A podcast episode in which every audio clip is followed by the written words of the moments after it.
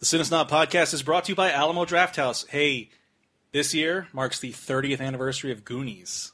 Goonies. Are you a Goonies fan, Kiko? I am not a Goonies fan. Really? I'm not either. Yeah, That's I think weird. it's overrated. Well, you know For what? one of those '80s movies that are, you know, Did you see it in the 80s? Mm-hmm. Uh, Yeah. I didn't. Uh, I didn't see it until about 10 years ago. But you know, you know why I never saw it in the 80s? Here's a funny story. Uh, my mom used to go rent us videos for me and my sister. Mm-hmm. This is in the days before Blockbuster, and there was a, I think it was called Entertainment Specialties or something. You know those little mom and pop video stores. oh that were right, around. right. and she accidentally rented us Ghoulies. and I remember we were dra- watching it, my sister and I, and I think the opening scene is like some cult sacrificing a baby, Yeah, Uh, and uh, we turned it off. and then we never we never caught the Goonies bug after that. and you always thought it was Ghoulies. that you- So you really thought it was Goonies that you're watching Goonies? I, well, I didn't know. I mean, I was I was probably in second grade, so it was never something. I don't know. My friends didn't talk about Goonies. I'm, I know they saw it because I've talked about it with them years later. But Right. anyway, you can go to a special 30th anniversary screening of Goonies at Alamo Draft House Park North here in San Antonio, June 7th at 7:30 p.m. Um, I know that uh, that our pal Scott, who made our posters for the uh, the uh, King of Kong screening that we did, is a huge Goonies fan. is he? Maybe he'll make a poster. I just want to see Sloth. Like, Hey, you guys, right? yeah, exactly. Weren't they going to remake that one? I don't know. I, I remember there was rumors that they were going to make a second one. Uh, I don't know. You haven't. You've never seen Goonies, No, Cody? No. You're like, "Ugh, I was. If it was came, if it came out before I was born. pff, Basically, I mean, that's how it works, right? you know? I don't care about cinema before I was here. By the way, you've been you've been making your way through Star Wars. yeah, I, I watched uh, The Empire Strikes Back. Did you get that at the library? I did get that. Anyway, so uh, head to Alamo Draft House, Park North, uh, next Sunday, June seventh at seven thirty p.m. All right, let's start the show. In a world filled with movie podcasts, three critics from the juggernaut media market of San Antonio decided to change the entire course of the internet. A feat attempted by many and conquered by many. To produce a relatively listenable podcast, devastating truth bombs, Brace yourselves, guys. The Muppets are puppets. You know that, right? They're puppets. And Muppets are puppets. hard facts, yeah, not Kevin Feige or Feig, whatever. But it's uh, Feig. I think it's Feige. uh, Is it really? I have no idea. asking the important questions. What is that? What, what was that that I just saw right now? It was like a fat Iron Man. It's a Hulkbuster. Hulkbuster armor. That's, that's that's how a he fights fat them. Iron Man. This is the Cine Snob Podcast.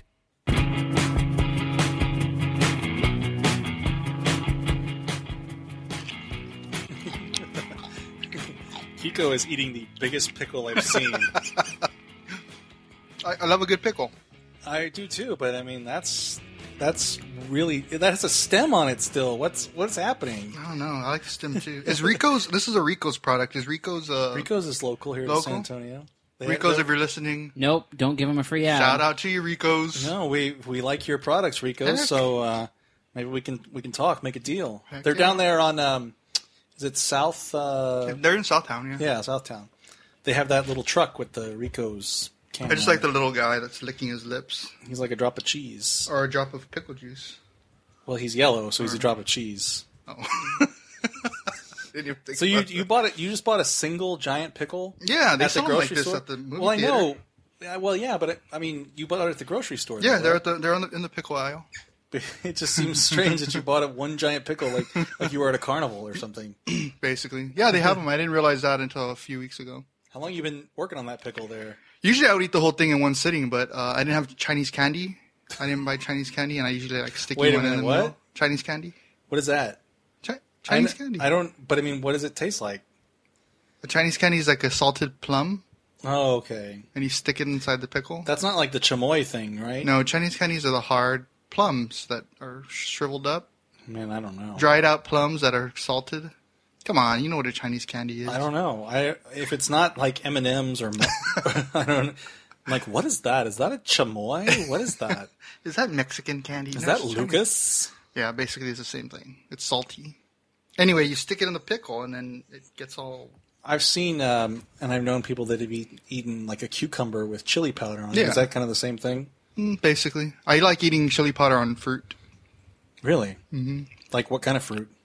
watermelon, pineapple, any fruit. This, Grape. this is like what you get at a, like a missions game, right? Like a San Antonio missions game, you can get it anywhere in San Antonio. or well, like on the, Fruit s- for fruteria. like on the side of the road on Southeast Military. there you go. The guy is selling it in the corner. That's cheap too. Anyway, welcome to episode 49 of the Cinesnob podcast. Whoa, Oh, that's We're going to be 49 forever, baby. Never going over the hill. I'm Jared Kingery. I'm Cody Viafania. and I'm Kiko Martinez. Cody, you've been relatively silent about the weird uh, Mexican candies um, and Chinese candies. Do you are you a, a fan of those? You know, I liked Lucas a lot when I was a child, when I was a youngster. Um, but that's about as far Did you as I trade go. your baseball cards for it and stuff? Like, hey guys, I got a Ken Griffey Jr. here. or it would be Astros. Like, I got a Jeff Bagwell. Man, no, that that did not happen. I just liked Lucas because I liked a lot of um, like sour stuff when I was a kid, like super sour. So Like Sour Patch Kids. you wouldn't like warheads. You guys remember warheads? I do. Those things were. Do you remember like like the first time you had when you were like, whoa? yeah, you felt like the guy on the front That's where exactly your like, head what- was exploding. That's exactly what I said too. Actually, whoa. and then you had the second one and it's never as good. Oh yeah. and when you the get to the first middle and that in, inner whatever is just like dust or whatever it's weird I don't remember that. I used to work at a grocery store, and we sold all the in front of the area where I was at is where we sold all those weird candies. You know, the candies that are more like toys. yeah Uh, The most famous one was the uh, the the lollipop that was like in a mouth, and you s- you shoved it out, and it popped out of the mouth, and it was a tongue, and you would suck on a tongue. Nice. they made special Star Wars Episode One versions with there was Jar Jar Binks' face. that is You disturbing could suck on his tongue. I was listening to an NPR story the other day, and they were talking about the where um, Big League Chew came from. They did the whole history of it. It was Oh, pretty I heard, interesting. I heard about that story and I wanted to listen to it. but Yeah, it's pretty interesting. I liked it. speaking of npr Speaking of NPR, Cody and I were on uh, Texas Public Radio this week. While you were Oh, out of fancy town, smancy. Kika was out of town. He was like, "You guys handle it. I'm, uh, I'm in Cabo Yeah, exactly. I wish. I was eating a in- pickle." no, Yeah. Oh, we were on talking about summer movies with uh, David Martin Davies and uh, Nathan Cohen. on the Texas source Public Radio. Heck. Texas Public Radio, not Texas Public Rodeo. no we did not do that Not yet. You wouldn't last eight seconds on that thing. Hey, man. I've been known to ride for these. eight seconds is good for jared Yeah. hey, man. I'm a pro. Dig my spurs in and. anyway, yeah, we were talking summer movies. Um, Any any good conversation? i think it went well yeah, no, it was. Um, I didn't get to talk about my. This is before I saw Aloha, and I really wanted to talk about the marketing and kind of abandonment of Aloha, but we didn't really have time. We only had. you had to 30 say minutes. aloha to that idea all right all right Oh, guys Shut the fuck up, Cody. hey i was uh, we were told on an itunes review that there were mediocre puns galore so i think we kind of I think that was an uh, actually an uh, a good thing, right? Wasn't Yeah. that a compliment? yeah. Yeah. so i'm filling i'm giving the fill what? Phil Collins. i don't know i didn't get a lot of sleep last night so i'm a little off Yeah. You've been on vacation yourself. yeah Are you gonna drink that pickle juice? You want it? No, I don't want it. I want you to drink. it. Did you leave the stem in there? Yeah, I chewed, Oh, on, the, I chewed come on the on. stem and then I spit it back out. You got to drink that pickle juice. Like, I will maybe at the end of the show. That'll be like a big the big uh, reveal at the end. put the mic like by your throat, Yeah. so we can hear you. I just swallow it. This has got to stop. This has got to stop. Uh, let's go ahead and move on to news. It's time for the real rundown, recapping this week in movie news. Hey, you guys, is George What's Clo- up? is George Clooney a movie star? yeah What do you think, Kiko?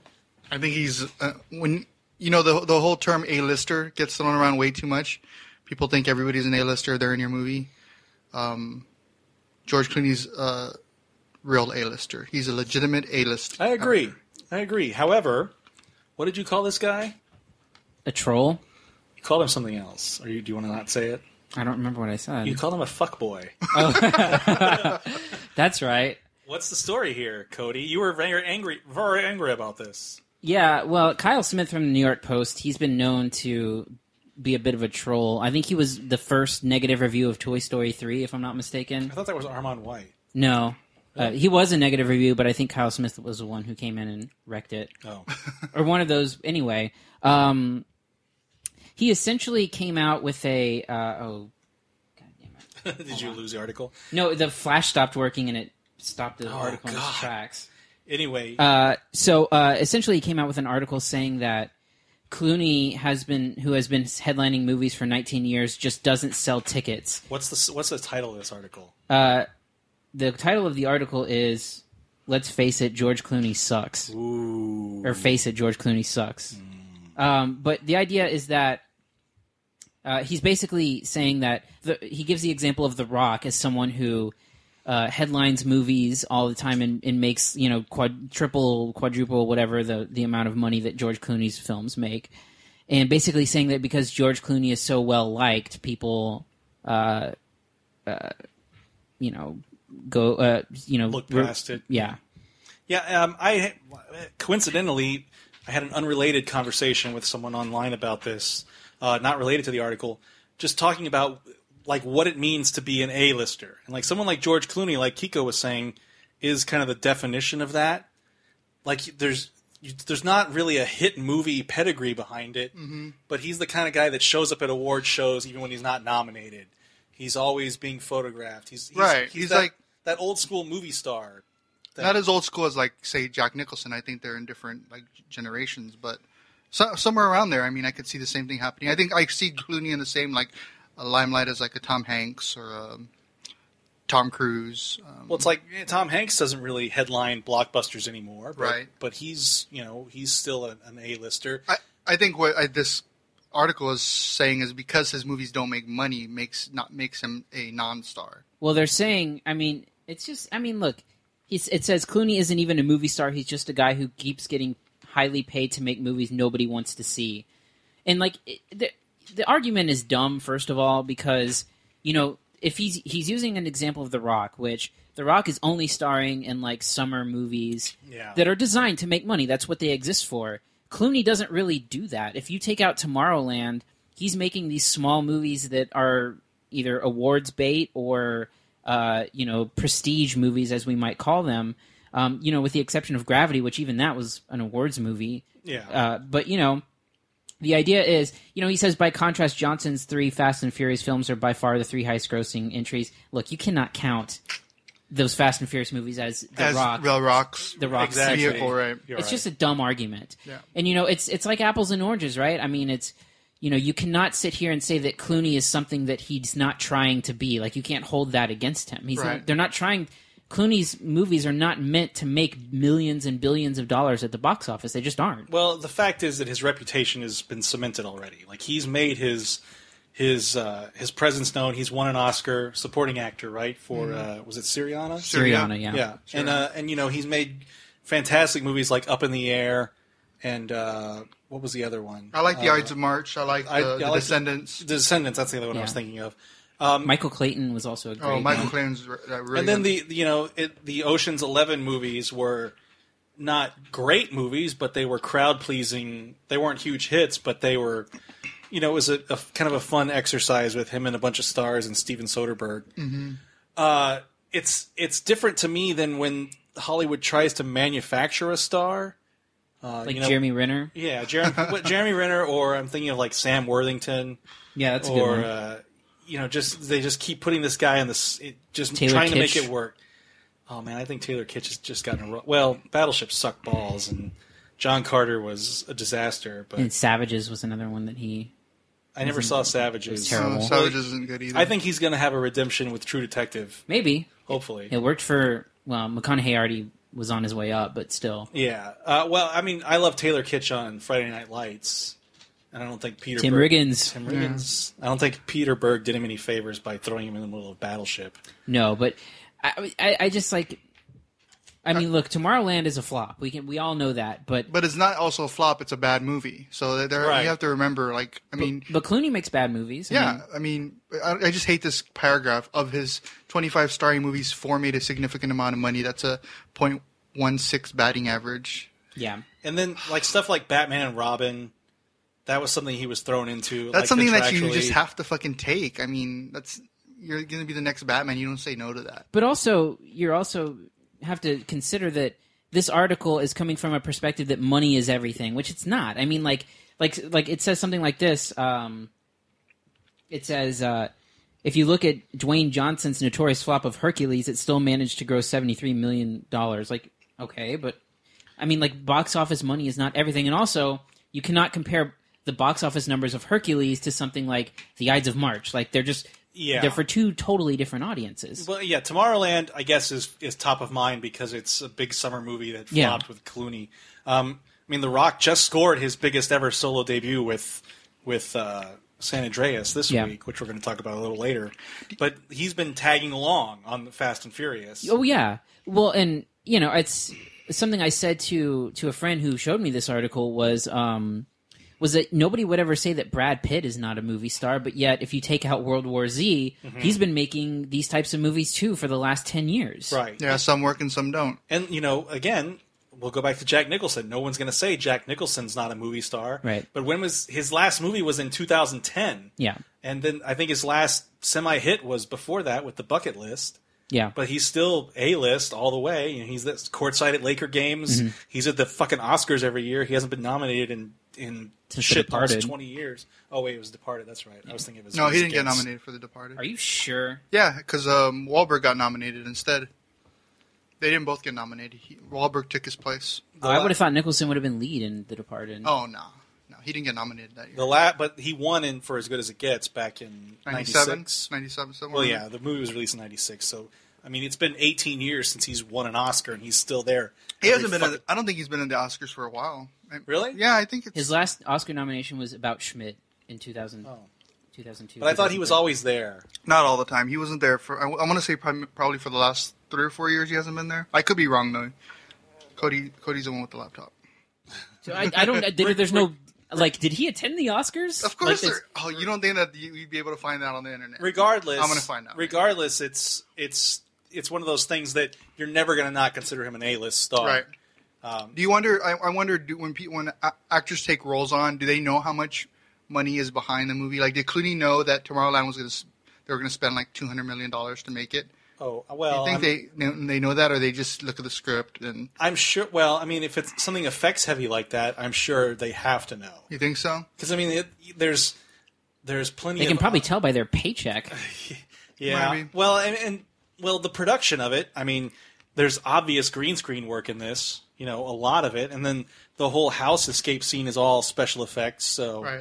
there's, yeah, I would assume that that you know it's going to be a, uh, you know, a big, and you know, I, I wouldn't, I wouldn't guess that somebody like Clooney is not tapped into what's happening with the film. Yeah, You know what I mean, absolutely. But I mean, but I seriously mean it when I say in their paycheck. I mean, you know, if you're getting paid millions upon millions of money and it has like Disney on the paycheck, I think you're going to know that you know there's a lot of money sunk into it. Maybe. well, usually these things kind of float around for a little while. Yeah, but uh, no, no movie star is that unaware of like what they're getting into. I don't. no, think. I'm not, I'm not saying Well, he said maybe, and I'm Didn't like, Jim yeah. Carrey get paid like fifteen million dollars to make Liar Liar? I'm sure Liar Liar didn't spend a lot of money to make that. Well, he that was because he was so bankable. Oh. Yeah, he was the biggest comedy star at that time. I'm just saying a pay check doesn't automatically mean that you're. Well, the spending- money has to come from somewhere. Yeah, but it doesn't mean that you're getting you're Well, I- spending that much money to make the movie. It's No, I not under- two million dollars just because you're given twenty million dollar paycheck. Well, no, I understand what you're saying there. I mean, liar, liar. He obviously knows that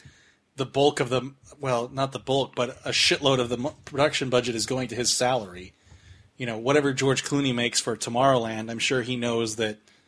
You know, he's not he's not making the same percentage of the salary that Jack that uh, Jim Carrey was for Liar, Liar. Look, you know you're a movie star like Jack Nicholson when you can demand part of the, um, you know, the box office when Batman hits. Yeah. like he did back then. That see if a mo- I don't I've never heard of a movie star doing that since then.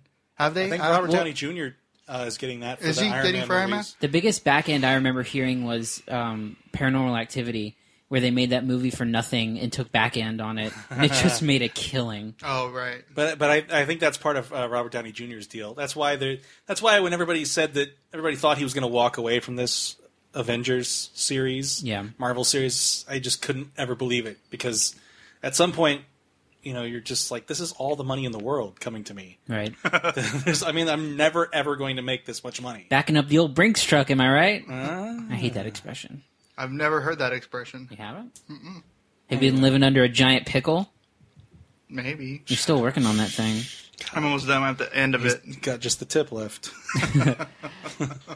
kind of kind of backwards, but anyway, um, George Clooney, definite movie star. Total movie star. This article is dumb. Yeah, my favorite George Clooney movie is actually a really small movie that nobody saw called Solaris. I love that movie. I I loved uh, Three Kings back when it was released. I think that's the first time I ever heard of David O. Russell like fighting with an actor. Like I think they wanted to get in a fist fight. Oh, that right. was the uh, yeah, that was the Clooney. If you if you you can find out on Google uh, Clooney's story Oh, about David O. Russell. on Google? You, you fire up the old Google machine. no, it's really an awesome. It's it's an awesome story actually. He was because David O. Russell was berating people on set, and Clooney was like, "No, yeah. you're not going to do that on my set." I love George Clooney. Favorite favorite George Clooney he's for, so handsome. for me is Up in the Air.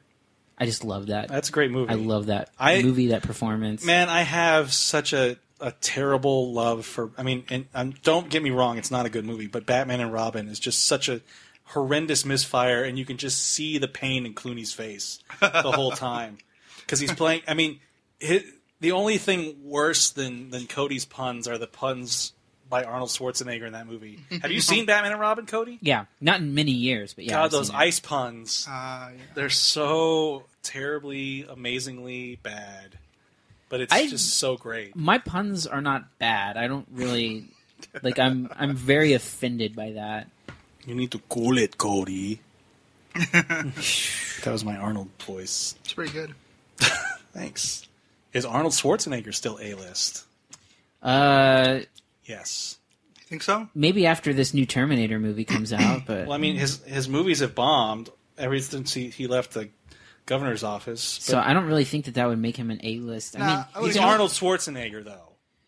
I mean, I know, but that doesn't. I mean, s- at some point, your your your uh, I don't your fame kind of Yeah, I think you Burns can go out from a little A-list bit. and drop a little. Yeah, bit. okay. but I Like, mean- okay, but like I'm let me not- ask this: Is, is Gene Hackman A list? I mean, well, he Gene has a- Hackman's retired. yeah, but does but does I mean Jack Nicholson is too technically, and you would still call him A list. Uh, yeah, I mean, I would say probably. I mean, just because he's well respected and See, I think that I think that you have a time limit on that thing. But I mean, I'm talking like when you say A list, I mean like if he wanted to go to the Oscars, Yeah. he could. Oh. he would just show up. You know what I Speaking mean? of- or if he wanted to get into a restaurant, he At- could. but I at the think same time, Selena like, if- Gomez could go to the Oscars if she wanted to. Yeah, but I if- know, but I mean, like, God, I can't get my joke What? in. Go ahead. I'll, go ahead. I'll tell my joke later. oh, I'm done. No, I was just gonna say. now it's You're on I'm the building spot. it up. Yeah. I was gonna say, but now uh, Cuba Gooding Jr. couldn't get in the Oscars if he wanted to. He, if he like started doing a job, or He would have to. He he's well, he's been working for this whole time. No, I Playing know, but I OJ mean- next. oh, come you on. mean if he was like taking hats and and, and coats? something. what taking hats? Yeah, like- is this the '50s? Like, block Yeah. your fedora for you, sir. yeah, exactly. I think that some people have transcended that. I, I, I mean, obviously there are fallen stars and stuff that that can no longer call themselves A list, but Right. I think there are a few that are transcendent enough. I think someone like Schwarzenegger is. Who do you think is the is the is the Oscar winner, past winner, who has the least chance of being invited back? Oh, um, Monique. Monique's crazy though. That doesn't really count. Cuba Gooding Jr. is a good one. who's that guy? guy the Gary Busey. Gary Busey hasn't won, but he was nominated. I hated there was one year where Gary Busey went to the Oscars and he said some kind of crazy rant. He like cu- cut in front of somebody on He's the. not well though. Yeah. like that's for Uh, real. and I'm talking winners, like Oscar winners. well, I'm just saying, like I, I don't think because what happened was he cut in front of a, a, a mic and like these younger like girls like looked at him like what the, who is this guy. But they don't realize like the back history. I hate that. Like they don't know who he is. I mean, not the not. I mean, he was an okay he was an okay actor back then, but he he's an Oscar nominated actor. You should at least Chet know. Stedman and Rookie of the Year. It's an amazing role. I would say. Um, I don't know what you're talking about. Carrie Busey and Rookie I of would the Year? say uh, someone like Mira Sorvino. Was she? Did she win? No, uh, yeah, she did for uh, Mighty Aphrodite. I think she would be. I don't think anybody even knows she's alive anymore. uh, Yeah. Aw. I mean, that sounds harsh, but I think you know Quentin Tarantino dumped her 15 years ago. I, I probably someone like that. I don't know. Hmm. Um, Just an interesting exercise. Yeah, play it with your friends. Argue with your friends. Yeah. Which which Oscar winner? that Roberto was, that Benigni. was a yeah. Oh, that's a good one. definitely, Definitely, Which Oscar winner? Which Oscar winner slash A list celebrity would no longer be invited back? Yeah, who fell the hardest yeah. off the list? Mira Sorvino probably um, is my guess. Just recently, I'm sure there's plenty others. Uh, Monique's crazy. Monique just don't give a fuck though. Remember she had a talk show at the time. Do you remember that? I do not. She was it was so fucking crazy. Anyway, play it with your friends. Tell us what you think. Email us at podcast at cinesnob.net with your list of fallen A list stars. Yeah, that's a that's a super awesome, uh, you know, really positive spin on all of this. You know, it's not totally negative at all. We were just doing it. What are you talking about? It's kind of that doesn't take away from the fact that it's kind of a crummy thing. What happened to your arm? I All of a have a sudden, boo boo, and all of a sudden, you're super like down on cynicism. but super guys. Seriously, guys. I mean, they worked hard. They make their pictures. They They're moving pictures. yeah. Why don't you guys try to make a movie if you think you're so good at it? Uh, I'm Why don't actually you make your Why don't you make your own Oscars? make my own Oscars? Yeah, I you could think do you're that. So good at it. I will. All right. I'll get Seth MacFarlane to host. Okay. Anyway, let's move on to our next topic Tron 3, whatever the fuck it was going to be called. Ascension? Something like that? I don't know. Wait, Was- there was a Tron 2? It was called Tron, Tron Legacy. I didn't Oh, see it. you mean the new Tron. Well, yeah, it's a sequel, though. Right. It was a sequel. The third movie was rumored, never officially greenlit. Or greenlighted? How do you say that? Greenlit. Greenlit. Um, a couple months ago, and now it's been officially canceled by Disney. Some people think it's because of Tomorrowland's failure, mm-hmm. but I don't quite buy that, and I know you don't either, Cody. No, uh, I think that it's an interesting thing, thing to look at, and I don't think that it's out of the realm of possibility. But I think to create a direct correlation is a little, it's a little flimsy. Um, but multiple articles have been referencing that that the fact that they took on a big futuristic sci-fi movie in Tomorrowland and it just tanked for them. Um, you know, I, I I don't remember how much of a hit Tron Legacy was. Not much. I didn't think so. Kind of lukewarm. Um, I think it grossed four hundred million dollars total worldwide on like a hundred and seventy million dollar budget, something like that. Right. And, uh, you know, I, Jared Leto was rumored to be in it with Olivia Munn. That was supposed to be Olivia Munn or Olivia Wilde? Olivia Munn. So they were going to have both Olivias in it. Uh, yeah.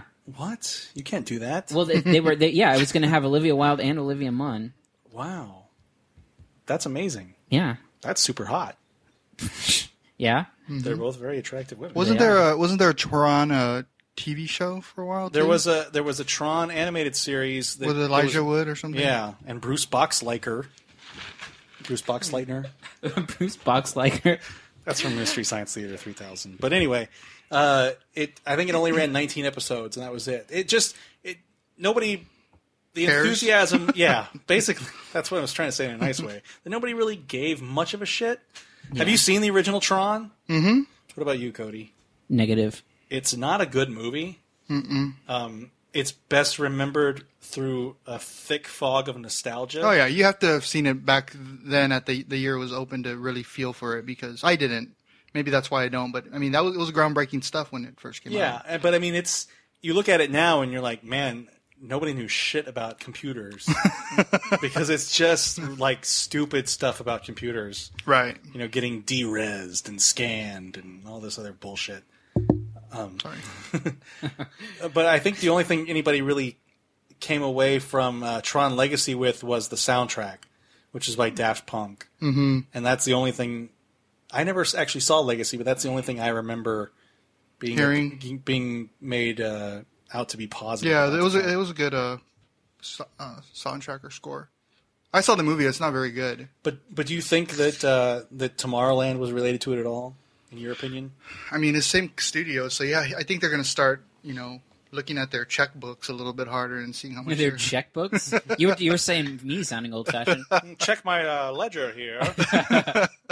I mean, you have to get to a point where you're like, man, we're spending so much fucking money on this movie. Is it really gonna? I mean, you can kind of tell too. Like, couldn't you tell like when uh, what we're talking about that one that just bombed uh, Tomorrowland. No, no, no. With the the I can't remember now. The uh, it's named after a guy. It's uh, Which one? J. Edgar. J. Edgar. I we're don't just know. talking about actors who have fallen, or or, or they're try- we're trying to they're trying to make them movie stars. Jeremy Renner. No, Oh God, Sam Worthington. right after that one, I Oh don't my remember. God. I don't remember. the guy that's had two bombs recently. Taylor Kitsch. Oh, Kitsch, okay, yeah. yeah. God. Anyway, I hope people are listening, going Taylor Kitsch. They're just screaming. It's Taylor Kitsch, Kiko. He's right behind you. anyway, his movie, the John whatever- Carter? John Carter. I mean, you could tell that that was going to bomb, couldn't Well, you? I mean, it was just Look, it was a like hu- Jupiter Ascending. It's the same kind of. John Carter, I don't think is as bad a movie as Jupiter Ascending, but the problem with John Carter, and I think we talked about it before, was it's a fucking hundred year old story. Exactly, And but- everything has borrowed from it since then. So you watch it now and it feels like a ripoff. Look, when you're putting two hundred dollars into a movie, you have to have some smart people working in the studio to realize that it's not going to make the money back.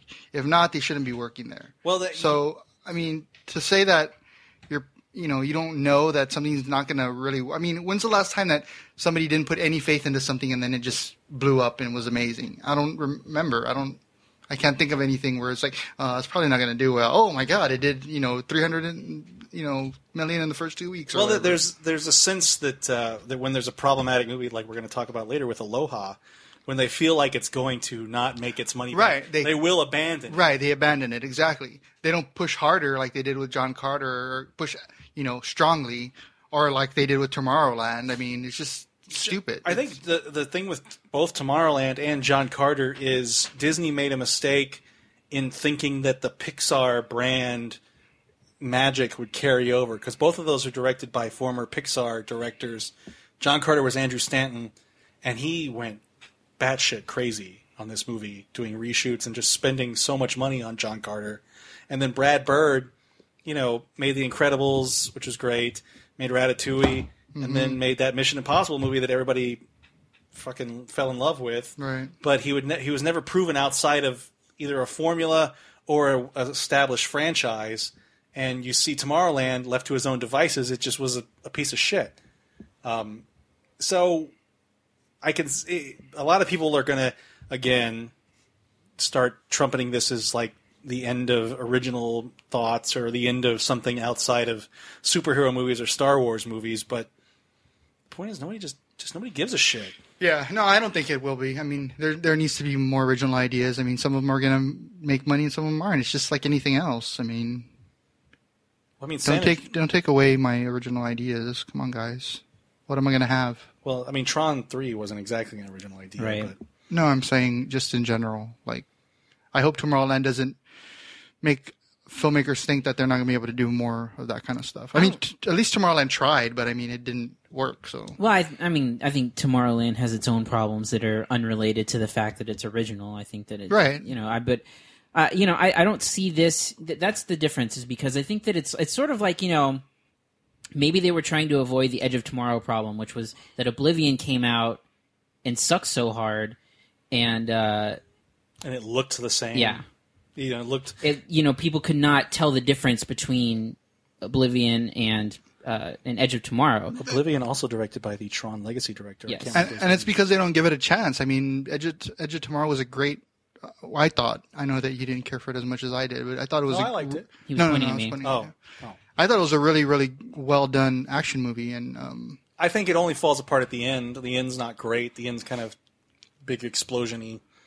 I just when you, whenever you think original idea, most people c- connect that with smaller films, Yeah. art house films. So when you get an original idea, big blockbuster su- summer movie, people get a little weary about that. Oh, wait a minute, what is that? Uh, I've never heard of this before. Uh, what's going on? And they Yeah. want something that they recognize a little bit more. Well, I mean, I guess marketing, film marketing is kind of pure lizard brain shit where it's you can't make something that looks like something else.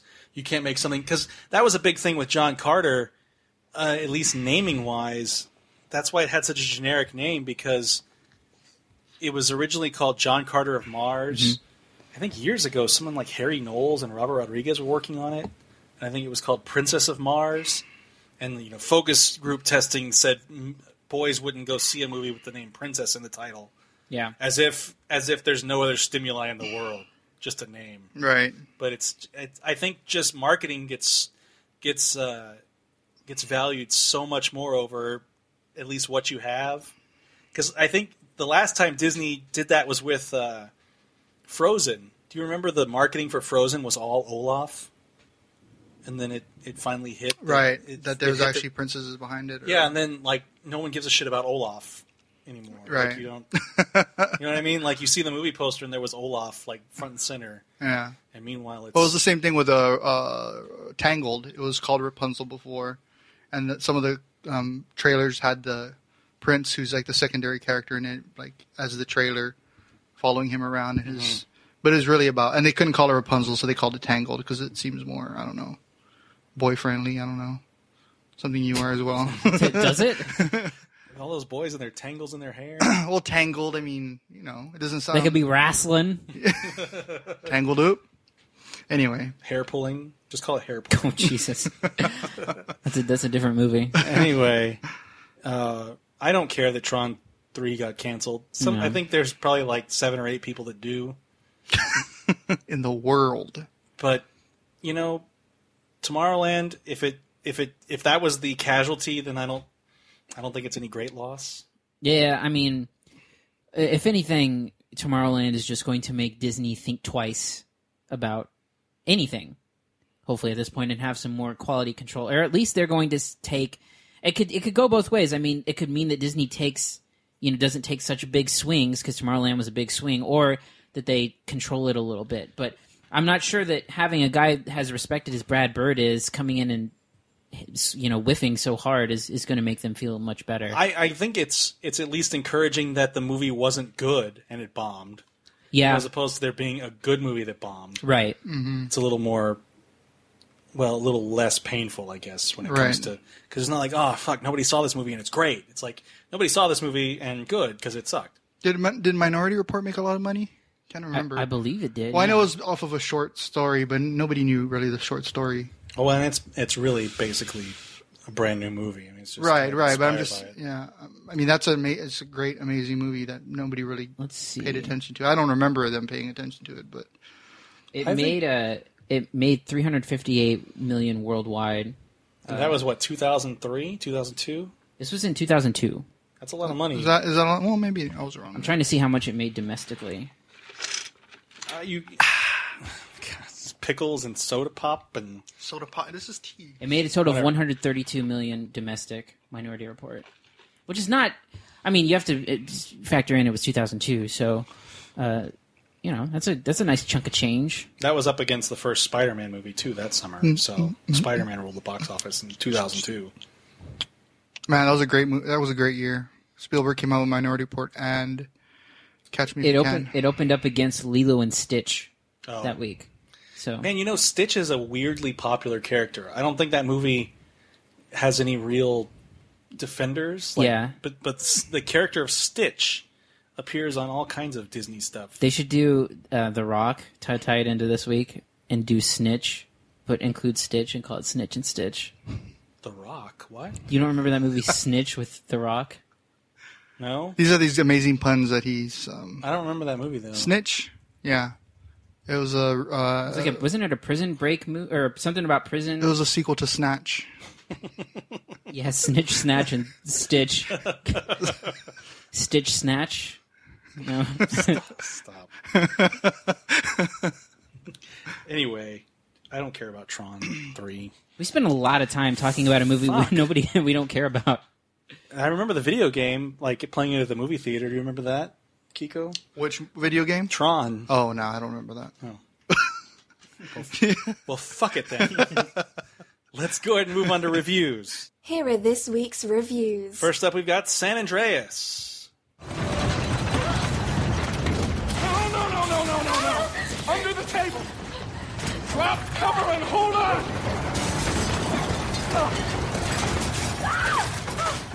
Lawrence! Director just jumped from 6.5 to an 8.5! What does that mean? Powers of 10! So it's 100 times stronger now! Don't worry, Caltech is probably the safest place to be right now. Professor, it looks like the whole San Andreas fault line is being activated. And it's heading towards San Francisco. Oh shit. in the aftermath of a massive earthquake in California, a rescue chopper pilot makes a dangerous journey across the state in order to rescue his daughter. Cody, tell us what's shaking on this movie. Oh, good, good, good. Okay. uh, uh, man, it's one of it's one of those films where um, this movie is dumb. I mean, it's it's dumb. Uh, it's it's disaster porn is exactly what it is. What? Let me stop because I just that scene just made me think. One of my favorite things that was happening during the movie, and I would turn to you when it would happen. Yeah. is that's Paul Giamatti and uh, and his team at Caltech have been able to predict these earthquakes. Yeah. and uh, he's talking to a reporter. Um, Archie Punjabi is an actor from The Good Wife. Anyway, they're, uh, every time something's about to happen, one of his students comes to get him. Yeah. and it's like, Professor, you need to see this. Yeah. and I keep turning to you and go, Is it the earthquake? Yeah. Because that's literally every time. Well, it's yeah, it falls into every disaster movie trope. I mean, just the, the fact that there's one scientist that nobody's going to listen to, and but here's the thing: it's kind of fun. Like it's it's entertaining. I agree. It's uh, I was never bored throughout the movie, and I mean, you have to know. Uh, I think that it sort of embraces. Um, what it is more so than some of these other movies that take itself a little bit too seriously. Like you remember like something like Into the Storm, which was just an awful, awful movie that took itself really seriously. I didn't see that, but uh, my most recent comparison is 2012. I Okay. think 2012 was a little more ridiculously stupid. yeah, but I mean, the scene in 2012 with the limo. I didn't. I didn't. Oh, see you didn't it, see yeah. 2012? Did you see? You saw 20 where they're fucking John Cusack is driving that limo, Right. and literally the street is falling apart underneath him. Anyway, But yeah, it's you know, it's it, look. I mean, you have to know what you're getting into. I mean, on two separate occasions, in two different aircrafts, uh, the Rock gets out to save someone while it flies itself. Like it's like it's just a silly disaster movie, but it works. Um, you know, uh, I won't say that a lot of the um, the the family related stuff hits that hard, but um, you know, it has that it has that thread of you know I'm going to go save my daughter and, and and go through the biggest earthquake of all time and and and do whatever it takes to save her type of storyline. Again, nothing new or original. Um, but I think that The Rock is such a charismatic and likable guy and actor that you just kind of have fun watching him do impossible things.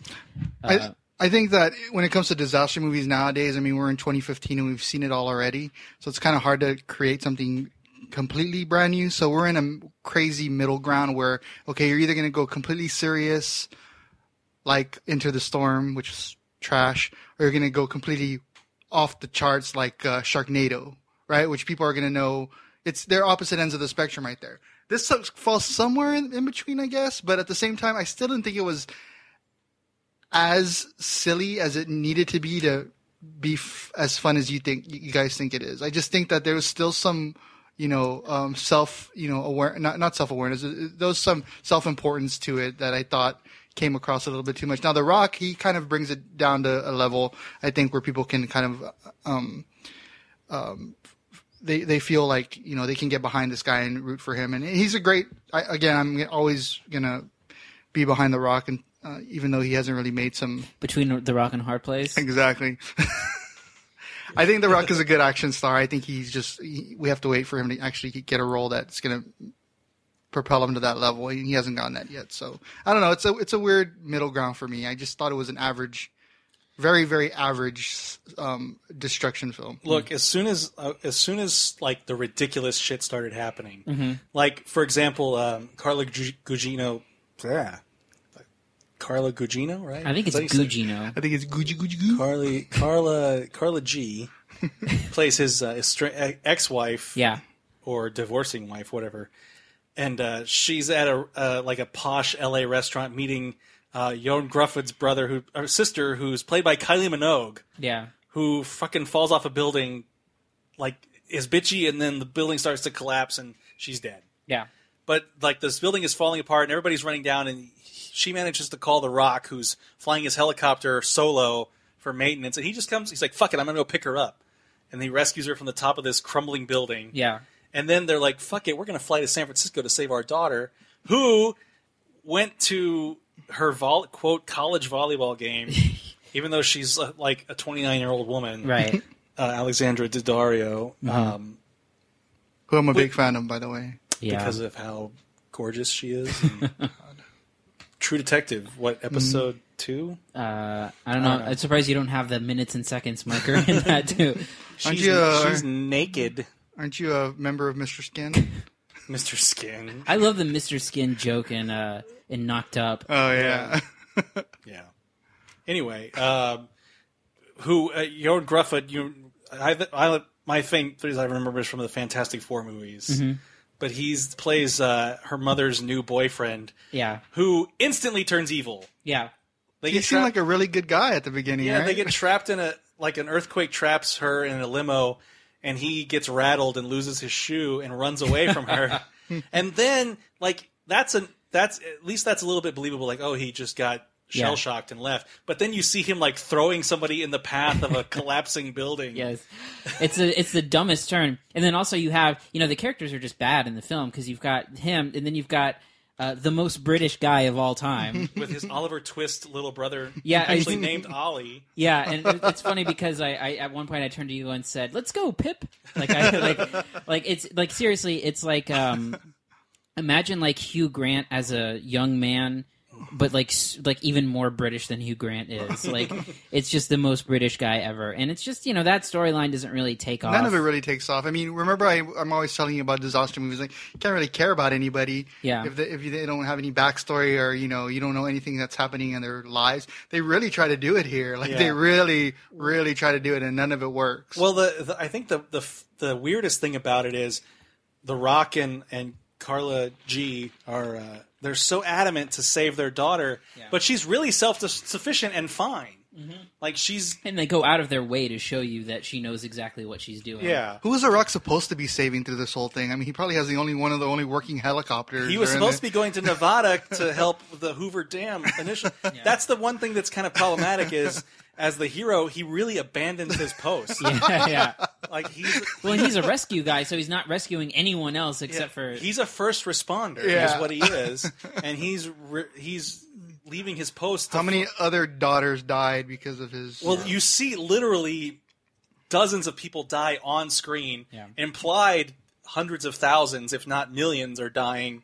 Because I mean, buildings are just collapsing, and, Right. and there's a my, okay. which was interesting because you never really see that in these kind of movies. I mean, you just see like buildings falling and people screaming, but you don't see like people falling off bridges and stuff. Well, maybe sometimes, but this was like masses of people. you Yeah, just see them yeah. falling into the water. I, I think my favorite part of it is that they decide to fly a, a helicopter to to San Francisco, and of course the engine blows, so the Rock has to crash land a helicopter. All right, let's do it.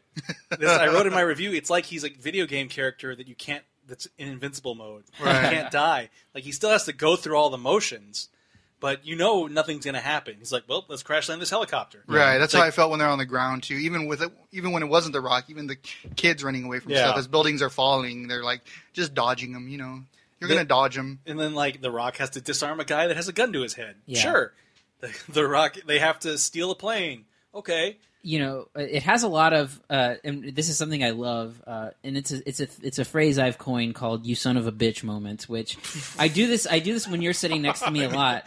But there's moments in the in the uh, in in a lot of these films where someone gets saved like just in the nick of time and the music swells and i turn to jared and i go you son of a bitch and, and this has so many of those moments and i had to refrain from doing it every five minutes my absolute favorite part of this movie is they're in san francisco and for whatever reason it's not important but they had to parachute into at&t park Might as well have put a target right in the middle of. And they land on second base, and The Rock makes a joke about getting her to second base. And then, meanwhile, they walk out of AT and T Park, and like another earthquake is happening, and he tells people to go like lean against the wall that it's sturdy. But we're seeing other fucking buildings fall. Yeah, there's no way that he could have known that that was sturdy. Any Or eh, that, that's another thing that everybody was saying like get she knows to get uh, the rock was like she, she knows what to do like i'm talking about his daughter Oh, yeah. she's going to get to higher ground she's going to get into a building that's high but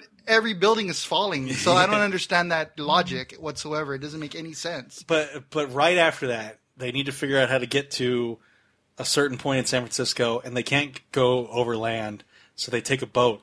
Mm-hmm. They steal a boat, and then, excuse me, the San Francisco Bay starts draining, and they realize, oh fuck, it's a tsunami, and here comes this tsunami in the Yeah. San Francisco Bay. And what's the fucking solution? fucking go right over it. God damn it. Power this little shit boat Yeah. right over the fucking top of a tsunami. At that point, I was like, "This is amazing." I guess I guess it's worth mentioning too that the special effects, like they put every cent of this movie on screen. Like There- There's a few kind of dodgy green screen moments, Yeah. um, but otherwise, it's really, really well done. Yeah, definitely. And it's it gives it gives the movie the scale that it needs. I mean, because if you're going to do this movie, it has to be just giant in Yeah. terms of what they're doing. And I definitely thought that they succeeded in that. Well, I mean, it's been a long time since the disaster genre was really popular. I think it was Right. like the late '90s and early 2000s. Right. And I think that you said it was an average disaster movie. I think it's an above average a- a disaster movie, considering how bad they normally are. above average but you're still you still you're, you're still not going to recommend it We don't know that yet, Kiko. I, I, I've gr- I've warmed to this movie, no but anyway, um, well, might as well go ahead and give some grades out. Kiko, why don't you again start? average i mean i've seen better ones i've seen worse ones i mean i thought two, 2012 and this one was just kind of the this is same better to than me. 2012. because of The Rock, maybe. The Rock has more presence than John, John Cusack and something tw- like this. But 2012 had those weird like you think they're building spaceships and it was actually just ships and I didn't like that that whole end. And then like the the good guy new husband died. It really Oh, I sh- don't know. I, hated that. I'm just waiting for ID four two. That's what What's I your wanna- grade for this? Uh, it's a C. Y- you know, I, I like I said, it's dumb. The characters are bad. The script is bad, but there's something about it that is entertaining. And so, you know, I don't. Is it possible to give a C plus and recommend it? Because I, I think that if you're if you want to have a good time and you and you like these types of movies, that it is a a a, a, a, a destruction movie that is better than what you're normally used to. So, um, you know, if if we're going by our scale.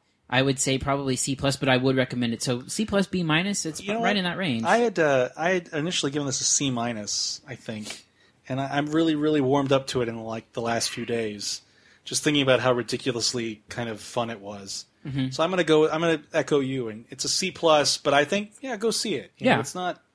There are wor- you know you could have gone to see fucking Tomorrowland, you Right. know?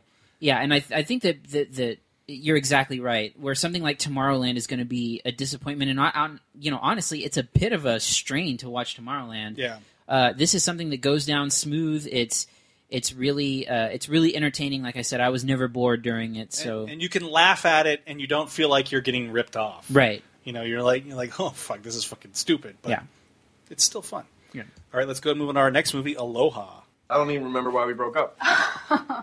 We broke up because you didn't show up on our vacation. Oh, I didn't mean to actually talk about that. Oh, no, no. I had three days planned in San Francisco. I had things for us to do and, and things to tell you, and you um, you stayed in Guam. Guam? Really? Don't pretend like you don't remember. Ah, I've waited for this. Hey, if you calm down, I'll try and remember. Come. And this this feels Hey, good. you know what? I do remember. You said if you don't show up on this vacation, then that's it. Because you're a workaholic who creates work to avoid real work. Yeah, well, I'm still working on that. But to me, you see, a vacation can't be an ultimatum. How can you relax on an ultimatum vacation? The whole concept is stressful. You just had to show up. I was just looking for a gesture. It didn't have to be bold, just something. I just wanted you to show up. Hey. I really loved you. A celebrated military contractor returns to the site of his greatest career triumphs and reconnects with a long ago love while unexpectedly falling for the hard charging Air Force watchdog assigned to him. That was tough for me to say. Those are my Ah. words. Anyway, uh, you didn't see this, Cody. Nope. But uh, Kiko and I did. Kiko.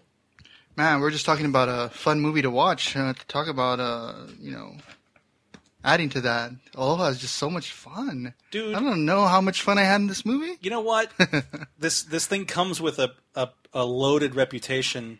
Well, you know, of, of course it does because when a studio decides to make a movie and they're pushing it for release during Oscar season, people are gonna sit up and listen or p- sit up and um, you know take notice. And then all of a sudden, when the email goes out that they're gonna go ahead and push it back till the next year, you're wondering, wait a minute, what's going on? Was this pushed back? Uh, I don't know if it was pushed back, but there was. This was part of the. I think we touched on this last week, but it was part of the Sony email leaks. I'm pretty sure it was pushed back from December of last year, maybe.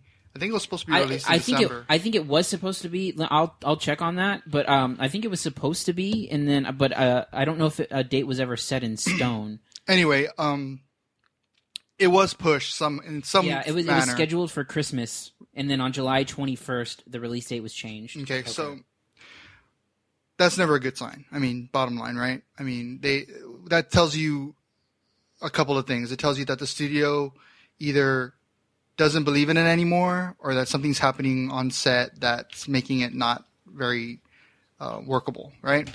Um, so we finally see here that they realize after the movie was done, or as it's getting done, that they just don't have a strong movie here, especially one that's not going to, you know, um, uh, this is not going to compete for Oscars, you know. So they release it here. They dump it out in June of well, I, J- April, That's May, weird. May of That's uh, weird to me. 2015. That's weird to me because it doesn't feel like a dumping date. You know what I mean? No, it feels like- doesn't. it doesn't. But I don't know if they. I mean, because dumping dates are usually January, February, right?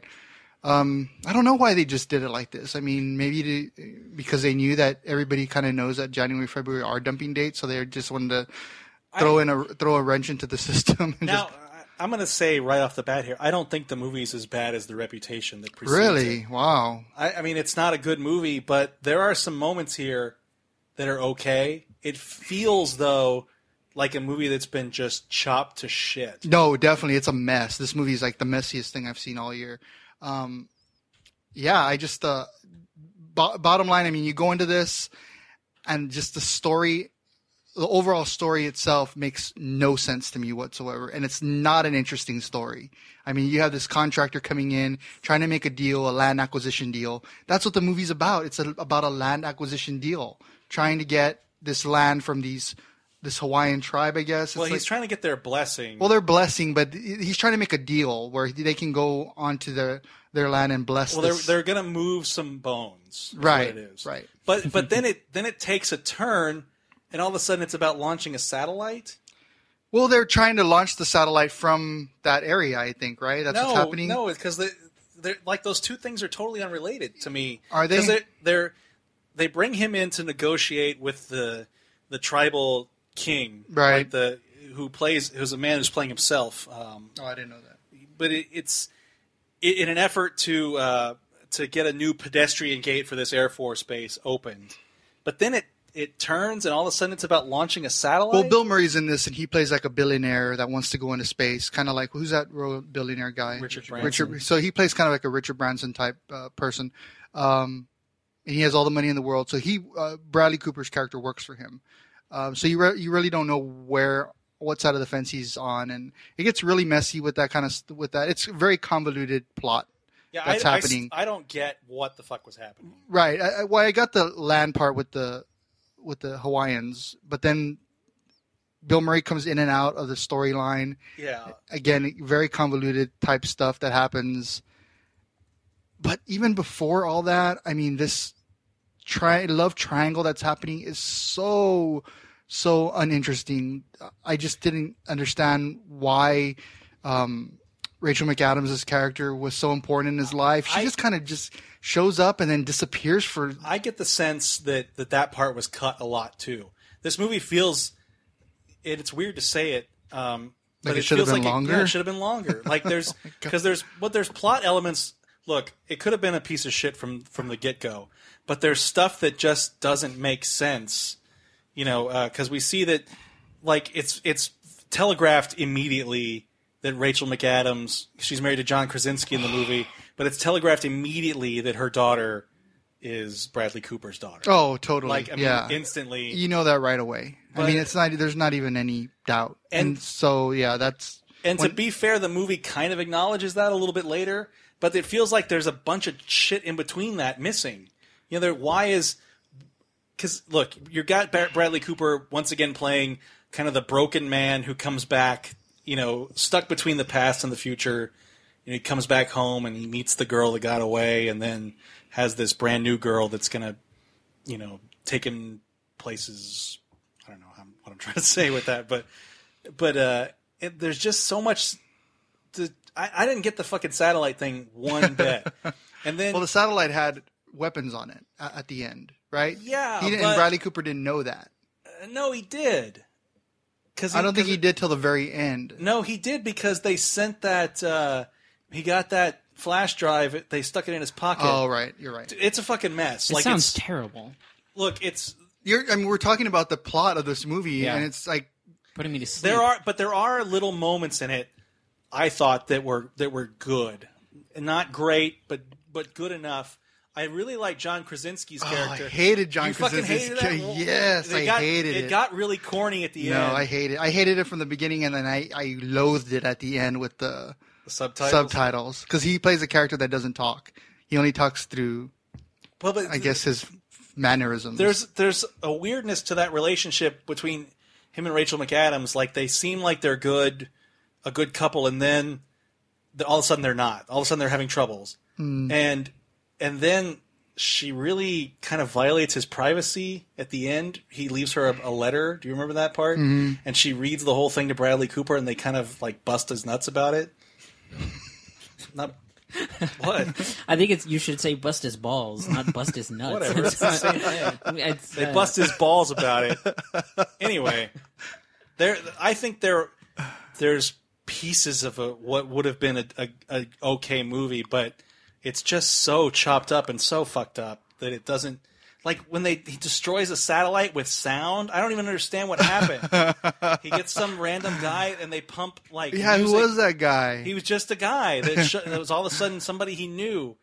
There's just no like Bradley Cooper's character arc makes no sense. Yeah, I also think they fell in like showing Hawaii. They they want to make Hawaii like this tropical paradise and you know this natural habitat that nobody should mess with, and uh, they they don't get that they don't that they don't make that come across as important as as it's as, as important as it, they want it to be. Like something like The Descendants, I think did a little bit better job. Descendants I thought made Hawaii look kind of shitty. You think so? Yeah, I thought that was the point. Like it's not a paradise that people that people went to. It was Well, it no, was a- exactly. I but I think that they they tried they they got that idea of what Hawaii is. Just I mean, depending on what you think about Hawaii, they got that across well. There- like, what does Hawaii mean? Well, like, is it really a paradise or something like that? I know I know what Descendants was trying to kind of you know um, nix that idea, but they made that happen. And this one, they're trying to make Hawaii seem like it's it is that paradise. there's a lot of mysticism. Right, exactly. And I don't think they did a good job of, of, of that at all. Um, but yeah, there's just so many pieces here that just don't connect whatsoever. Story itself, I was just like, I was a drone in there, man. I was just, I, I was, is that a I, line of dialogue from the film. I was just, You, you've been Drone. mentioning a satellite. Oh, yeah, so I well- was like, is that? Um, I'm just a drone in there, man. No, uh, look, okay, so there's a satellite. Kind of, kind of the gist is that it kind of reminded me of Tomorrowland a little bit in that they're disappointed that like, like Emma Stone, who I think is okay in the movie. I liked her I think she, enthu- enthusiasm. I think she comes off cleanest in this. You know what movie. the best? You know what? The, what I got out of this movie, like e- everything that we've been talking about, the best part of this movie is now I know how to pronounce the last name Ng. you didn't know that was. I in- didn't know it was Ing. Have Well- you seen that last name, Ng? Yeah. I didn't know it was Ing. There's a lot of uh, kind of What do you think preemptive. it was? Ning? there's a lot of preemptive uh, stuff people were saying about this movie, like that it whitewashed Hawaii, which isn't really true because it does spend a lot of time talking about how the military has fucked up Hawaii. well, Emma Stone does play a, a half Hawaiian, She plays a quarter Hawaiian. Qu- quarter Hawaiian, quarter Chinese. I, look, it's it's weird, and it probably they probably should have left that part out of. They probably should have rewrote the script to avoid that. You know, once you hire Emma Stone, you know, a blonde. Was she a blue eyes? Redhead? No, her her natural hair is blonde. Mm, Oh, is it? Mm. But uh, but like like you said, Bradley Cooper's arc makes no sense. I didn't really get that he was working for Bill Murray until I thought Bill Murray had abandoned him. Oh, I don't No. man, it's fucking there's it's a fucking mess. Uh Danny McBride has nothing to do. Alec Baldwin comes in for like three scenes. hmm Um They cast.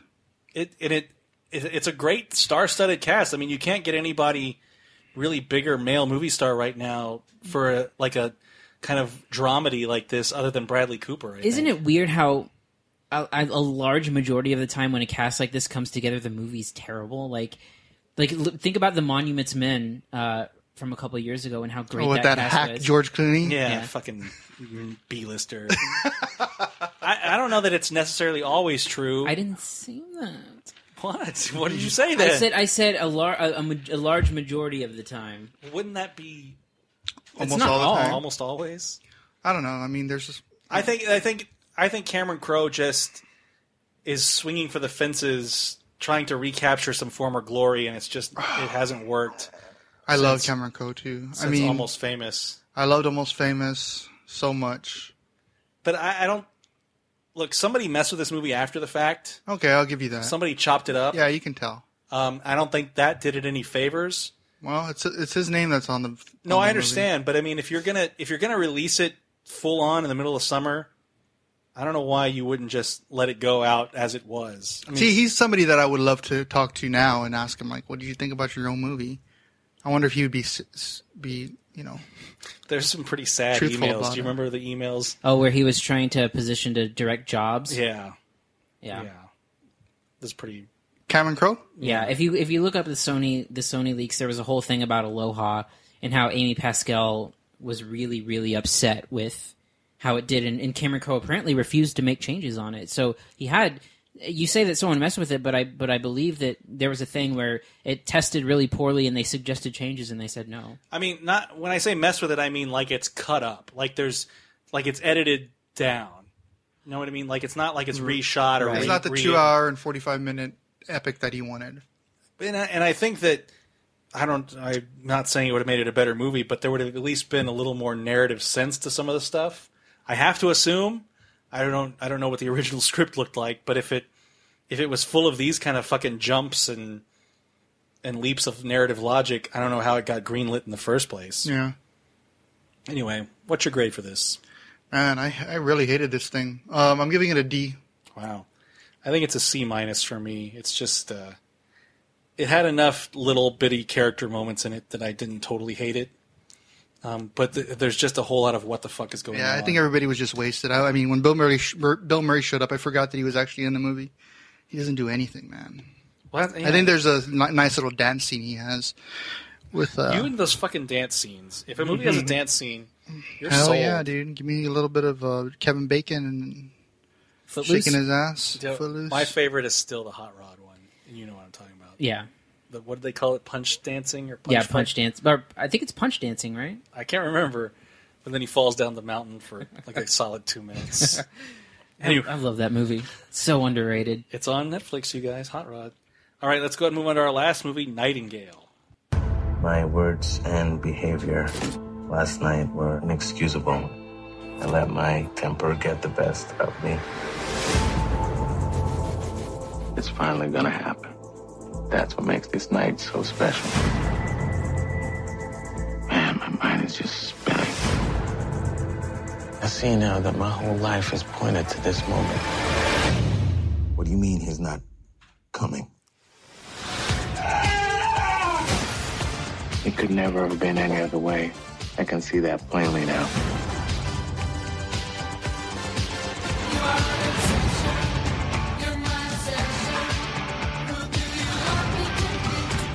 I know what I need to do. You're gonna regret this day for the rest of your life! I pray that you won't judge me too harshly. A lonely war veteran psychologically unravels ahead of an old friend's impending visit. This is an HBO film. Yes. I didn't watch it, but uh, the two of you did. So, Yeah. Cody. Yeah. First off, I have to say the music selection of that trailer is awesome. Yeah. I just it fits really well. hey, is this a before you start? Is this a feature film? Is this considered a feature? Yeah, it's Okay. a feature 'Cause yeah, it's pretty short. Anything over forty-five minutes, I believe, is considered a feature. I thought it was 70 minutes. Oh, is it? I don't remember. So could could he? Well, I know that isn't the limit for a, a short film at the Oscars forty five. I don't remember. So who- so could he be nominated? I mean, I don't think he will he be. would nomi- be nominated for an Emmy probably because You I think can't- it's made for TV. oh, made for TV. It would have to okay. play in New York and San Francisco. Well, I mean, it could still do that technically. but it has to be first. Oh, it has to play there first. Yeah. Yeah. Uh, Anyway, or I guess a festival run and then having an NY and LA run. anyway, he's gonna win the Emmy. Yeah. So so basically, this is a film. Uh, it's an it's a HBO film, like you said, uh, and it stars only David Oyelowo. It is a single person. I mean, you hear some some voices a couple times, um, but it is a uh, it's a it's a one man show basically. Um, and all you need to know about this film is that David Oyelowo is amazing in it. I mean, it's just a fantastic performance. Um, it's completely captivating. Um, basically, um, like you know, I think he can spoil it. well, he's basically he's a he's yeah because it you know It it, it starts reveals off it, like it that. Mm-hmm. reveals its cards very very early on. So basically, he plays a, a, a war veteran who has who's obviously a little uh, he has PTSD. I and I'll talk about that a little bit in a minute, but um, he kind of is unraveling and he ends up murdering his mother that he lives with, and his mother's body is off in another room while he's trying to carry on his life and ultimately re- rekindle with an old friend. Um, so the whole movie, you know that he has killed his mom and she's her body's lying in the back room, and you see him just kind of carrying out his day normally, uh, and uh, and it's it's really unsettling at times, um, but uh, you know it's just it's a character piece that you know it's it's a little um, it's a little surface. You know, it doesn't go deep into it, and like the, with the PTSD thing, they don't really get into the PTSD. He he more is just like a crazy person. Yeah. Um, but he he doesn't show the typical symptoms of PTSD. But um, but you know he's he's playing this guy who's clearly delusional about some things, and and um and they made some interesting character choices with him. Um. About who he is as a person, Mm-hmm. that uh, that that he's able to do in really subtle moments. Like you can tell uh, that he really spent a lot of time working on this character. So there's a lot of talking to himself. Um, he's speaking to the like the idea of his mother, and he speaks into a mirror to to talk One of to her mirrors, right? Yeah. A lot of phone conversations. You can tell he's got a really quick fuse. Mhm. Um, he gets mad really easily. But um, yeah, I mean, it's just it's just a, a, a showcase for David Oyelowo's insane talents, and uh, yeah, he's fantastic. Yeah, I mean, it's crazy to see him in this in, in a film like this, and then remember that he just did Martin Luther King. Yeah. I mean, such you know range in this guy. So I, I, I I'm interested in seeing what he does next.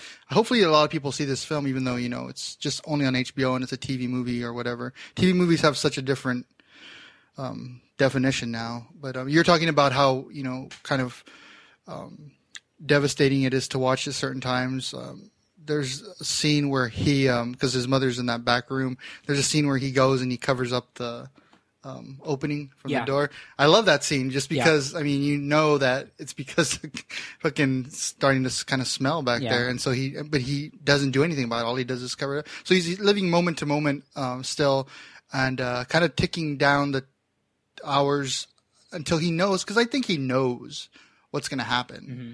i mean even though because he's waiting for his friend to come right uh, Yeah, a friend that he's had i don't know if he's had a friendship or a relationship with in the military you can't you really, really don't know that maybe a, mil- it maybe a becomes it, relationship it becomes clear towards the end. Yeah, you think so the relationship yeah.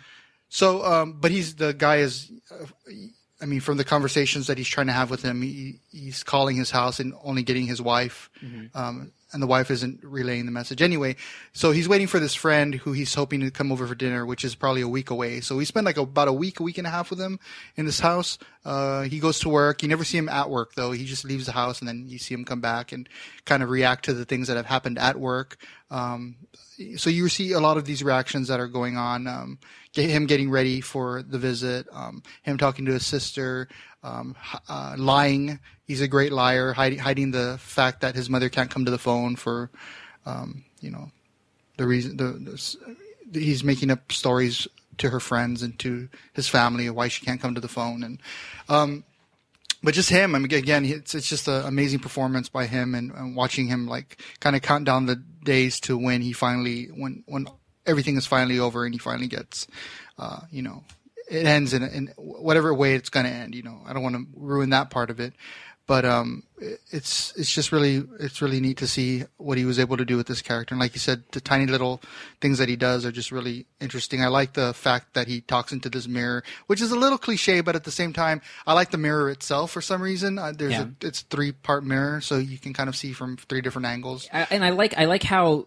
over dramatic he is as a person who uh, like uh, well I mean there's a lot of good touches like I love for some reason I loved him eating Fruit Loops every morning. Oh yeah. But like uh but like even in his cooking uh and and he you can tell he lives kind of like a really sad life. Mhm. Um and it just gets amplified and a where- very a very unrealistic life too because like there's a s- there's a scene where like he wants to spend money he doesn't have money of course Yeah. but he's like oh just put on a credit card you know it's not gonna what, what what's the point Yeah. what's the what's the what's the difference like he doesn't have any there's no repercussions about you know him spending money he's just gonna spend it you know nothing he just to get done what he wants to get done like there's nothing behind it at all Yeah, and I think I think if it if the film has any issues, one, like I said, it doesn't. It's pretty surface. It doesn't go very deep into things, and also it's a little unbelievable towards the end, where like where are the cops this whole time?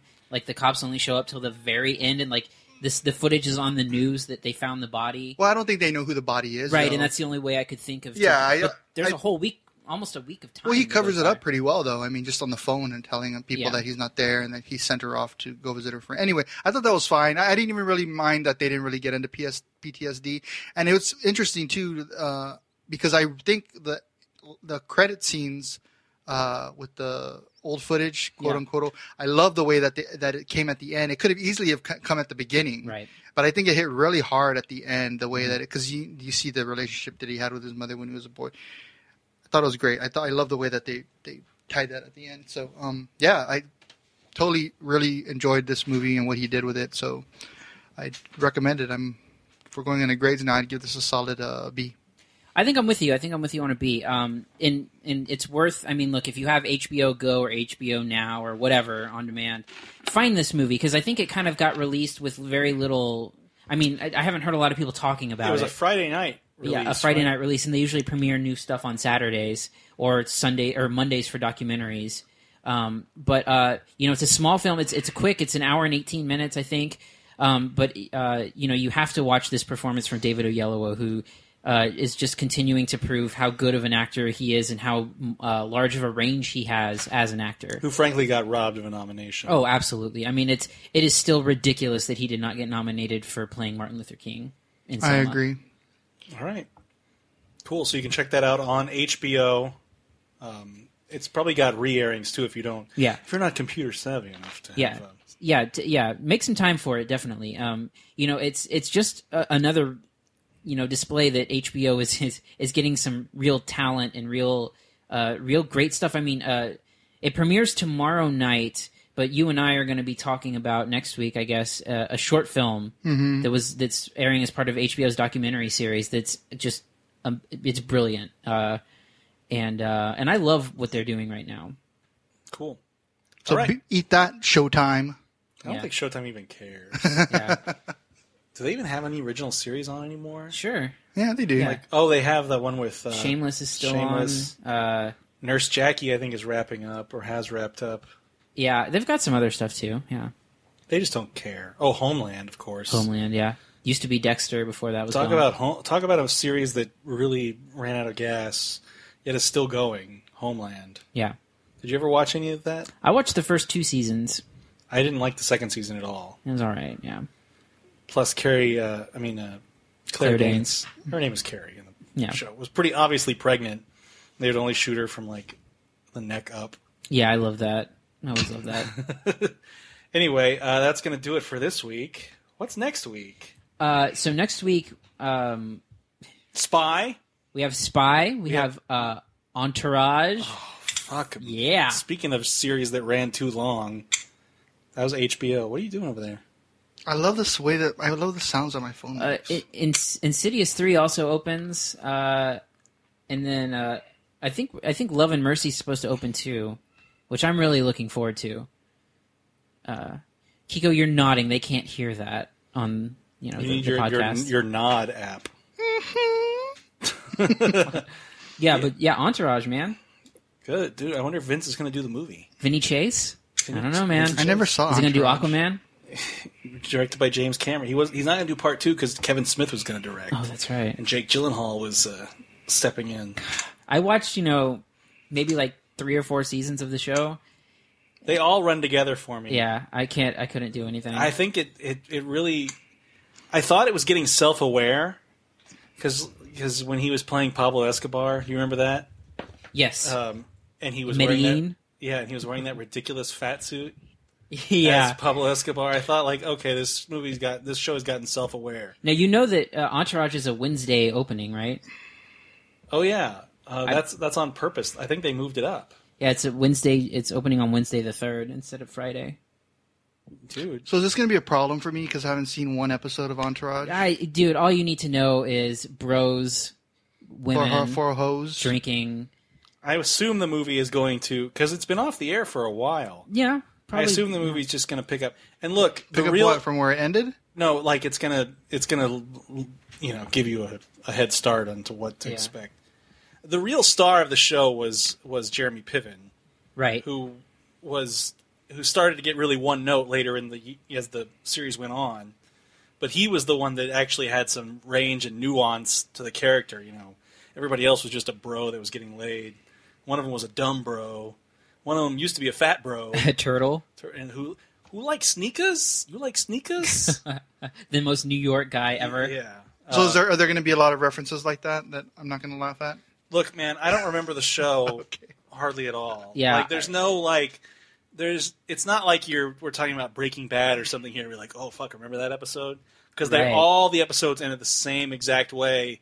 Like they they'd overcome some sh- like weird, not even real conflict, and then just fuck a bunch of chicks. Yeah, but I mean, it's basically all. All you need to know it's is a movie star and his friends tag along with him e- everywhere, and that's that's how it worked. One of them, one of them is his manager, right? Who's Yeah. the movie star? Uh, it's Adrian Grenier. Oh, Grenier. Okay. Yeah, who uh, has a weird budding career as a documentary filmmaker. What was the last one he made? Oh yeah, I've read about that. Uh, I think I- something he about- does environmental stuff though, right? Mm-hmm. No, he did something about a kid that I can't remember.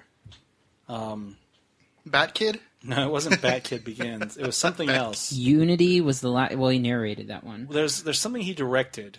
Look at look. Uh, he directed Euthanasia and Teenage Paparazzo. That's what it was. Teenage Paparazzo. Oh, that kid was a, such a piece of shit because he was a teenage paparazzo. Paparazzi. Ah, Mamma Mia. I just my favorite Adrian Grenier thing is when he's in uh, Devil Wears Prada. He's like, "There's like twenty dollars worth of Yarlsboro in that sandwich." You remember that? Yeah, I didn't like his character. I didn't like the men in, in that movie. Enrico Paparazzo. Enrico Palazzo. I did like the movie though. Yeah. I don't think you were supposed to like the men. I think it wasn't about the men. Yeah, they're just weak characters. That's what I'm saying. He was all Him and especially what's the other guy that tries to get in her pants? The one that's in that show that everybody likes. Can't remember the actor. I hate him though. I hate. His You're face. really specific today. I hate his face. What's that one show that everyone likes with the girl? You weren't. St- you're not talking about Stanley Tucci. No, not Stanley Tucci, the blonde. Come on, audience, help me out. I don't know. Somebody's yelling it. We're gonna get a bunch of emails with like one word answers of actors' names or whatever. I'm gonna find out right now. All right, please do. Entourage and then Spy. Yeah. Um, a movie that. Do you have any faith in this movie, Cody? Uh, not Since it's, really. Since it's uh, Melissa McCarthy. not really. I'm kind of alarmed that there's graphic nudity in it. Have you seen that in the, in Uh, the trailers? Yeah. Like, who's going to be graphically nude? Hopefully, Melissa McCarthy. I don't know. I'll have to look at the cast list and I can probably pick it It was out. Jason Statham, uh, He's gonna be Uh, graphically nude. Rose Byrne, Rose Jude Law. Byrne, June She Law, won't get naked. Jude Law might get shown. Melissa McCarthy. I mean, look, it's got a great cast. Um, I am not as big of a fan of Paul Feig and his movie stuff. but- I ah, man, I'm I'm an old school Paul Feig fan. I think it's weird that he's gotten pigeonholed as the guy that directs movies with Well, women in them. I I don't think he. I mean, yeah, he's because he's. I mean, not only Ghostbusters, but he just got signed on for uh, uh, something. So he's attached to something else that's a female. 20, Mm. 22 Jump Street was that? I got to hold. on, I got to look it up. I don't know what you're talking about. Yeah, because he was recently um, attached to do something that has uh, another set of like a, a female take on something, but I can't remember what it was. Wish list, Smooth Operator, Ghostbusters, Untitled Paul Feig project. That's it. That's, That's, the it, one. the untitled Paul Feig one. But yeah, well, Simon Baker is who I was talking he, about. he d- Oh, you- the from Mentalist? Mentalist, yeah. Hate Simon Baker. Hate his face. Has Mentalist even on anymore? I don't think it is. Man, I have no idea. I remember they moved the show like it. The setting moved to Austin, but they didn't shoot in Austin. Look at that face. He's dreamy. He's a dreamy Australian, like Chris Hemsworth and his brother Liam. Just dreamy Aussies. I'll, I'll give you the Hemsworths. Anyway, Spy, um, and also Insidious Three. I haven't seen the first two Insidious movies for whatever reason. The first one wasn't terrible. The second one is not good. This is a But- prequel, though I believe. Yes, right? it is, and it still has uh, Lin Shay in it. Though Yeah. I don't know how they're going to make her look younger, but whatever. and I did get a chance to interview uh, Dermot Mulroney, who I'll put post my Dribble McDillett. post my interview with next week. Was he? Was he? Was he pleasant? He was very pleasant. He seemed to like. I know he did 150 interviews before mine, and he was as rambunctious um, probably with mine as he was with the first one. All that. Uh, wait, Dylan McDermott, Dermot, Dermot Mulrooney. Which one was it? I totally Dermot forgot. Mulroney. I totally forgot. Dermot Mulrooney. Dermot Dermot, Dermot Mulroney. Mulroney. Why'd you say it like Hispanic? Moroni. Oh wait, Dermot Mulroney, Dylan McDermott. Who did I interview? I think you did. I think it was Dermot Mulroney. Dermot Mulroney. Mul- I thought it was Mulrooney. Mulroney. Mulroney. There's Dermot. two O's. No, it's- no, there's not. Are you sure? I'm positive. Yeah, there's no two. O's. No. Oh. Yeah, I've been him. saying it wrong this for 20 years. Okay, Boba Fett. Fuck. Fuck. and you talk about him on a daily I basis, know. so it's kind of weird. There's a joke at the end of the campaign yeah. where because Dylan McDermott plays, I guess, a bad guy, Mm-hmm. Mhm. and they, they're listing his aliases, and one of them is Dermot Mulrooney. Roni. Fuck! I did it again. God damn it! There was a bottle of water. Just threw it, Cody. Dermot Mulroney. Threw it at Cody across the studio here. Yeah, yeah. We have a we, we have a spacious studio here that uh, you know he just threw it across the giant table and console and uh, were Were you intimidated by the giant studio at TPR? Uh, a little bit, yeah, but but uh, you know, you quickly realize that you're talking into a mic, and similar to this, you have no idea how many people are listening, if anyone. Um, and then it hit me later that a lot of people were probably listening. Yeah, Uh, a lot of people came up to me afterwards and they're like, "Hey, I heard you on TPR." that didn't happen. It did to me. Did did it? Yes. But you put you you lead a nightingale life. I didn't hear. I didn't hear anything from anyone. Maybe all of your friends are listening to Rush Limbaugh at the time. I listened to Sean Hannity talking to real Americans. Yeah, get on Sean Hannity, and then maybe they'll. do Yeah, then something. maybe we'll talk, Cody. If you can get on Sean Hannity, I mean, uh did they say we did a good job, yeah, or was it just like, "Hey, I heard you on the radio," and then don't that's where know. it stopped? I guess they, I can't remember. I assume when they tell you they hear you, it's implied that it's a good job. Well, I don't know. Do you remember that Mitch Not Hedberg, jo- necessarily. uh, Mitch Hedberg joke about? I uh, saw you on TV. yeah. yeah, yeah. What's the He basically Punchline. basically saying that someone just told, told him that he saw him on TV, but didn't say if he was good or bad. He was on a lot of drugs. Yeah, There wasn't really a punchline. I was listening to some of his stuff earlier today. God, I miss that guy. holy shit? Spy is at ninety six percent on Rotten Tomatoes. That's fucking crazy. Not that I know. I mean, maybe it's amazing. Apparently, it is. All right, We'll find out, I guess. No, it's, I mean, come on. That's like what, twenty six reviews total, That's that's, twenty five and one. that's pretty good so That is far. very good. Oh, and it's an Australian that didn't like it. Fucking Fucking goddamn it! Look at Australian. those guys. Fucking Probably shit up. Simon. What is Ba- his name? Baker. yeah. Baker. As we mentioned before, the show is brought to you by Alamo Draft House. Mhm. You got something you want to say? yeah, uh, we should be uh, announcing very shortly our next two films that we'll be showing. They're they're two very different films, um, but they're both really fun. And I and I and one of them's going to be free. One of them's going to be five bucks. Um, and uh, and I'm really looking forward to both of these. Actually, uh, I don't want to give it away yet because we're not confirmed, but um, they are tentatively scheduled. I can, uh, I can give the tentative dates out though Okay. of June 22nd and July 29th. The July 29th one is the important one Yeah. because it ties into something else that's happening Yes. right around there. Mm-hmm. Um, whatever it may be. So vague, guys. Well, we have to be. I don't want to say something and then it not pan out. So God, we, could, we can't break a promise here on the Sin It's Not podcast. yeah, we're we are very uh, we're very reliable people. People come to us for for news and for for to feel warmth in their in their souls. And for bad puns. Well, no, that's why they stay. Uh, yeah. Anyway, if you want to get a hold of us, you can reach us by email at podcast at cinesnob.net. You can call us at 920-FILM-210. That's 920-3456-210. Leave us a message on Facebook or tweet at us. Leave us iTunes reviews. Yeah. We just got a great one if you want to log on to iTunes and, and go down to the most recent one. Chingo Nuts. Yeah, shout out to Chingo Nuts. Shout out to Chingo Nuts. With a Z, by the way. Well, of course there's a Z. Right. like, like truck nuts. I think it was Or you like that posted it D's because you nuts. used the word nuts earlier. All right, on that note, I'm Jared Kingery. I'm Cody Viafania. And I'm Kiko Martinez. Thank you for listening to the Cine Snob podcast. To read reviews, interviews, and more, visit cinesnob.net. See you next week.